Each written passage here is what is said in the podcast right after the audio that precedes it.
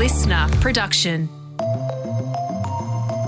Colin Fassnidge became a chef before celebrity chefs were a thing. I started cooking when I was 18. At the time, it wasn't a very glamorous job. It wasn't what it is now. He remembers the days of hot, fiery kitchens where anything and everything went. But something has changed.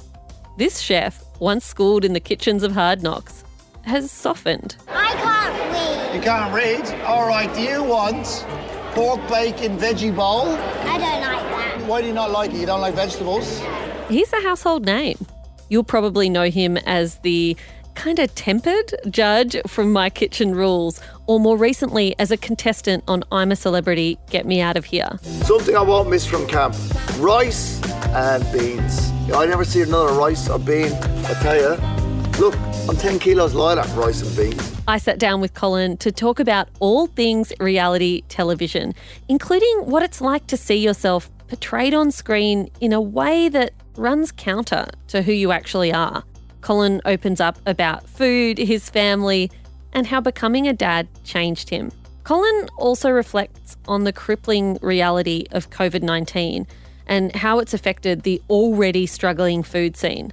Mental health troubles are commonplace for those who make our foodie culture what it is, and Colin says that sooner or later, something's got to give. Coming up, the weekend list, but first, here is my interview with Colin Fassnidge. Professional kitchens are hot, messy, fast paced environments. That's kind of what they're famous for. Do you think that's why chefs who work in them tend to have a reputation for being a little bit hot headed and grumpy sometimes? Uh, well, it, it's sort of seen as when, when I grew up, um, no one wants to be a chef. So when I became a chef, it, it, it, was a hard career. It is a very hard career. You work weekends, everyone else is out, whatever. And then it became sort of a, on TV, made it sort of a rock star career. And then everyone wanted to do it. Um, but the people who went in to do it didn't realize you actually have to work hard. It's not like it was years ago. You know, there is a quality to life. Back then, you just worked 16 hours a day in the kitchen when I was growing up, and violence was prevalent and, and bad language. And I think people have just grown up and, and sort of said, you don't need to do that now to have good food. It's it's chalk and cheese to what it was. Because uh, if my kids were going to go in, it, it's a much better place for my kids to work in a kitchen now than than when I grew up. What changed for you? Was there a person in your life who started to change the way you operated in a kitchen? Or was there an impetus or a moment that kind of made you go, hold on, maybe we could do this differently? Yeah, I know exactly when it happened. It was when my first daughter popped out, and uh, I was I was working sixteen hours a day, uh, and I had a temper, and I was angry like most chefs, and it was all about goals and awards and and and how you get to the end. And then when I had my daughter, everything sort of changed, and I was like, mate, there's more to life than cooking, which which is quite odd for me because my whole life was cooking. uh, and then you've got to look after this little person. So I had other things to worry about. And then your cooking changes, um, your about nutrition and what you're putting into other people's bodies changes because now you're feeding this little person, and then that plays on into your diners. And then just the quality of life for your staff because you're like, well, I need time off to look after my uh, daughter because my wife can't look after her all the time and then just the, the conversation then in kitchens around women uh, because then I had daughters, so that changed as well. So everything changed. Sounds like your daughters had a real impact on not just your cooking but on you. Did, is it fair to say that they softened you a little bit? Oh, 100%. Obviously, I'm much grayer I'm looking older and uh, and beaten down by all the women in my house, but they have made me sort of the uh, three women in my house the person I am today. It like you know, I'm, I can see a bigger picture. I actually get to do more stuff that I've I've stepped back a bit from cooking and I get to see, you know, just let my staff run and not not micromanage stuff. So that yeah, so I have a much better quality of life now that I have children. You made a cooking show with your kids during the lockdown periods. Hi, I'm Colin Fassnidge. Hi, I'm Mae. And I'm Lily. And this is Cooking with Mae and Lily. And sometimes Dad. I know that a lot of us turn to food for comfort during those isolation times. Some of us got a bit too much comfort, me included. But a lot of people also got their home cooking on in a way that perhaps they hadn't done before. Do you think that's a trend that's here to stay? Oh, I, I guarantee it's here to stay. I mean, like if you haven't learned to cook, or your garden doesn't look good, or your room, your back room downstairs isn't painted, I don't know what you were doing during COVID, because there was nothing else to do. You know, families were starting to panic. No one knew what was going on. The, the the stores were running out of food, and I think just cooking a meal and sitting around the table as a family was sort of calming everything down, and it was sort of a positive out of the big negative. And even um, I know from the chef industry, a lot of my industry now are dropping out because they realize that cooking at home and spending time with family is more important than, you know, breaking your back for awards or dots and plates. So I think everything changed after COVID and food was the driving force. So, what about you? What was your childhood dish that used to keep you calm or comfort you? we had a lot of stew. That's what I remember growing up with stew. Ireland is all about stew and potatoes. I look at it fun, fondly now, but back then we ate a lot of stew and I wasn't too impressed. But um, I think just cooking and sitting around the table in our house was huge. Our, our entire family just revolved around food. I'm a celebrity. Get me out of here! Let's talk. I'm a celeb. Um, how did the jungle? that was that was a very interesting Mm, that, there was a lot in that. Mm. How did nah, the jungle nah, compare yeah. to your to your expectations going in? I don't think um, when they showed it, they they shown how hard it actually was. Like mm. they showed the the upbeat moments, and the, they do show like a few tears and all that. But I mean, you're 24 seven locked in this enclosure. I likened it to you like the lions in the zoo. You don't you don't see any cameramen because everything's hid. It's all on trees. You don't see anybody. I didn't know that. I, I had an image in my head of, of no, you guys being surrounded by camera people. No, there's no one there. You see nobody and uh, you hear nobody. So you're locked in this with these 13 people in this enclosure and you're just left to sort of fend for yourself two spoonfuls of porridge in the morning, four spoonfuls of rice in the afternoon, and then if you won your challenge, you got dinner. So I was dizzy for a lot of the time because you. Yeah. I lost uh, seven kilos, and I think just the heat and stuff like that, and the monotony, I think, got to people. But um, it was a great experience to do. Would I do it again? No. But I mean, the reason I did it was because obviously I've done MKR, which I, I love doing, but there was a perception of that's the person I am on MKR, but that's a character the way you're edited. And I was getting a little bit tired of people saying I was this person. I'm like, well, I'm nothing like that person. Do you know what I mean? I'm basically a 12 year old in an adult body. I'm an idiot um, who likes to have fun. And on MKR, you didn't have any fun, and it was everyone was fighting and miserable. So I went on it to prove a point, and I think I've done that now. And obviously, my kids bet me I'd be back after a week. So, you know, anything for a bet. Do you think I'm a Celeb's been a more accurate presentation of who you are than MKR? Yeah, I was 100% happy with the way I was portrayed because I was in full control of my own destiny. There was no one really editing me, there was no one telling me what to do. So if it went wrong, it was my own fault. And I had a ball. Like after the year we had, like a shocking year. I woke up every day going, "You're in the jungle." You know what I mean? I've no social media. I've no no one chasing me about emails. Just enjoy it. When you were in the jungle, you told some of the contestants about just how tough it was for you making a name for yourself when you were a young chef, and how it was easy to pick fights. Why was that? What used to come about? Was it jealousy? Was it sort of fear of owning your own turf? What led to those fights? Oh, a lot of it is, um, yeah, owning your own turf. A big part of it is ego. Chefs have got huge egos, mate, and especially chefs on TV. um, it just adds to it. But I mean, it's like uh, everyone's fighting for their little patch in the city and to make their name. And, and if you know what I mean, it's it's a very hard career to make your name in. And then when you start making your name, you're trying to outprove the next guy.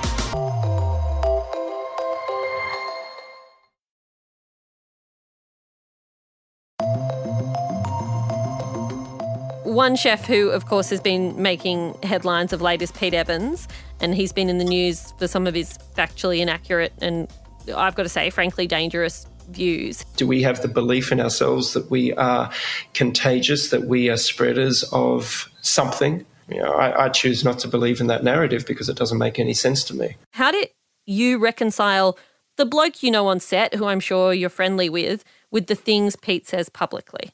Um, well, Pete was has been like that since I've known him, and sort of you, you're controlled by a TV network because there's certain views don't go online or on brand with the TV show. And then when he stopped doing the TV show, Pete was free to express his views.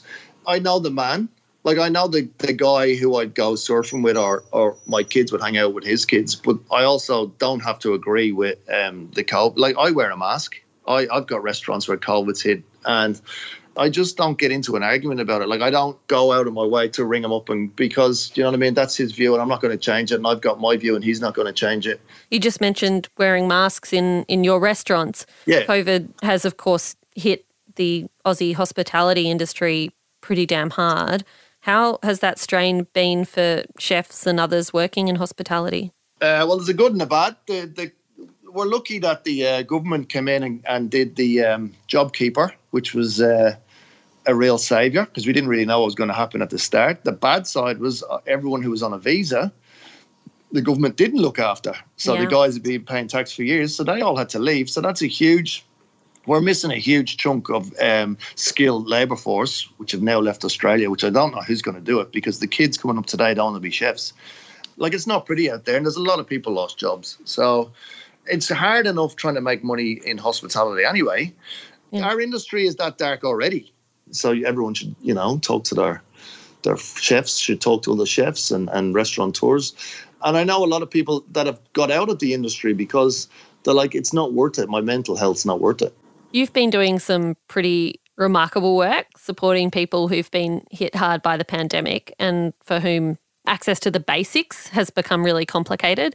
Can you tell us about the work you've been doing with homeless Australians? Uh, well, not really homeless. It was uh, when the restaurants closed, so our buildings closed, so they turned off the power. So I had 10 grand's worth of food. And I said, I'll give it to the workers who had the visas and weren't going to get any money. So I started feeding workers, hospitality. Then there was people from the airlines lost their jobs. And this is before JobKeeper came in. And people were just panicking, like, how do I feed food? And some woman actually called me uh, 40 minutes from Sydney out past the national park, and she had a miscarriage. And her, hus- her and her husband had both lost their jobs in the airlines, and she was starting to panic. So I drove out like an hour and a half and dropped off a food hamper. And then other people started to contact me. So then I was I was like Meals on Wheels dropping off food hampers. and all my suppliers start giving me food. And we do it every Monday. And I've got a great uh, group of suppliers like Pasta Vera, Roy's Cakes. All these different people come and help us every week and just give away product. But it's, you know, it's good for the soul. Yeah, it sounds like the conversations are probably just as important as the food, too. Colin, thank you so much for joining us on the weekend briefing. Absolute pleasure. Thank you. Colin Fassnidge reminding us that looking out for others is also a way of looking out for ourselves. Up next, the weekend list. Tate, let's start with what we should be watching. I think I've reached the bottom of Netflix. Oh, well, no, you haven't seen this. It's The Vanishing at the Cecil Hotel. It's a Netflix four part true crime series that looks at the disappearance of Elisa Lam in downtown Los Angeles, and it's creepy as hell. Throughout its history, the Hotel Cecil has always had a dark persona. People call it Hotel Death. This was a place where serial killers let their hair down. I can't get over it. You must check it out so we can discuss. Jamila, do you have a podcast for us? I always have a podcast. I am a, a long-time fan of the Shameless podcast by Michelle Andrews and Zara McDonald. Their latest In Conversation podcast is with someone called Denny Todorovic. Denny is probably best known by their moniker, which is Style by Denny. Denny has had the most amazing career as a fashion editor at Cosmopolitan magazine and now GT magazine, and works as a celebrity stylist. And this interview is so engaging, so beautiful, and a really interesting exploration of someone coming to terms with their gender identity I didn't know about Denny before listening to the podcast, and I am now obsessed with everything Denny does. Oh, wow. What an important conversation. At the start, everyone was like, oh, wait, are you trans? Like, are you transitioning? They're like, what's non binary? We don't know what you're talking about. So, the first person I told was my best friend Riley at Mardi Gras. It was like the night before the Mardi Gras parade. And I said, Riley, I think I am non binary. And then I said, no, actually, I know I am. And I think I'd like you to start using they, them pronouns. How do you feel about that? And Riley just looked at me and said, Den, I'll love you regardless, but I just want you to make sure that you are like a thousand percent sure in that feeling. I also have an album I want you to listen to. It's a new EP that was released yesterday. Chicago's very own Alexander 23. He released Oh No, Not Again. If you like your like sad boy bedroom pop, maybe a bit of like Jeremy Zucker.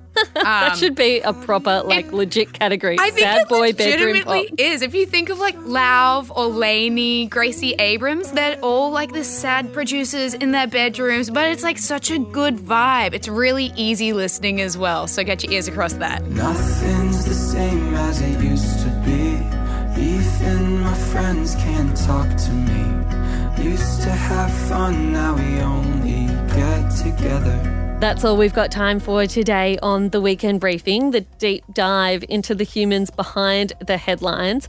Please make sure that you download the Listener app.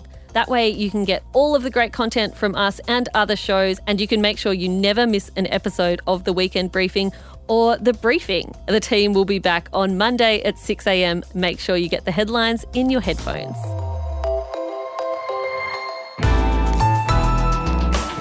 Listener.